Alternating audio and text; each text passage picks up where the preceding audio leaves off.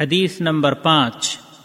عن عائشة رضي الله عنها أنها سئلت عما كان رسول الله صلى الله عليه وسلم يدعو به الله قالت كان يقول اللهم إني أعوذ بك من شر ما عملت ومن شر ما لم أعمل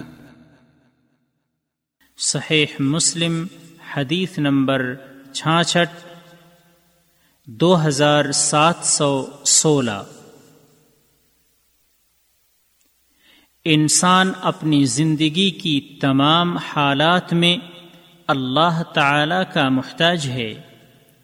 ام المؤمنین عائشہ رضی اللہ تعالی عنہا سے اس دعا کے بارے میں پوچھا گیا جو رسول اللہ صلی اللہ علیہ وسلم کرتے تھے۔ وہ بولی آپ یہ دعا مانگتے تھے۔ اللہم انی اعوذ بک من شر ما عملت ومن شر ما لم اعمل۔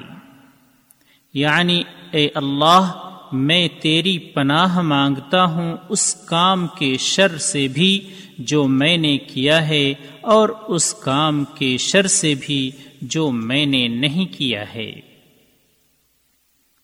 فوائد نمبر ایک ایک مسلمان کے لیے ضروری ہے کہ گناہوں کے ارتکاب سے اپنے آپ کو بچائے، کیونکہ گناہوں سے برائیاں اور بدبختی جنم لیتی ہے۔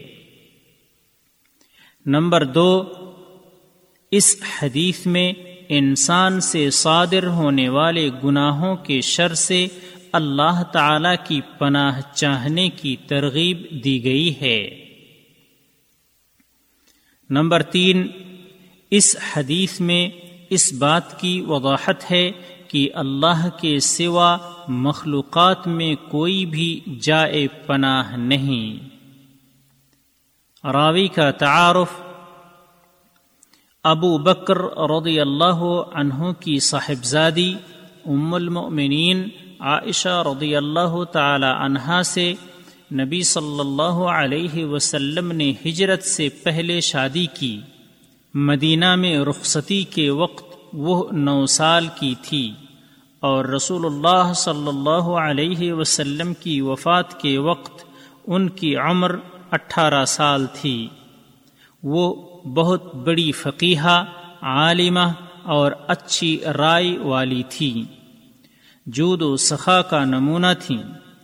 رسول اللہ صلی اللہ علیہ وسلم سے بہت زیادہ حدیثیں روایت کیں۔ جن کی تعداد دو ہزار دو سو دس ہے۔ منگل کی رات سترہ رمضان المبارک سن ستاون یا اٹھاون ہجری میں مدینہ میں وفات پائیں۔ نماز جنازہ ابو حریرہ رضی اللہ تعالی عنہ نے پڑھائی اور بقی میں دفن ہوئیں۔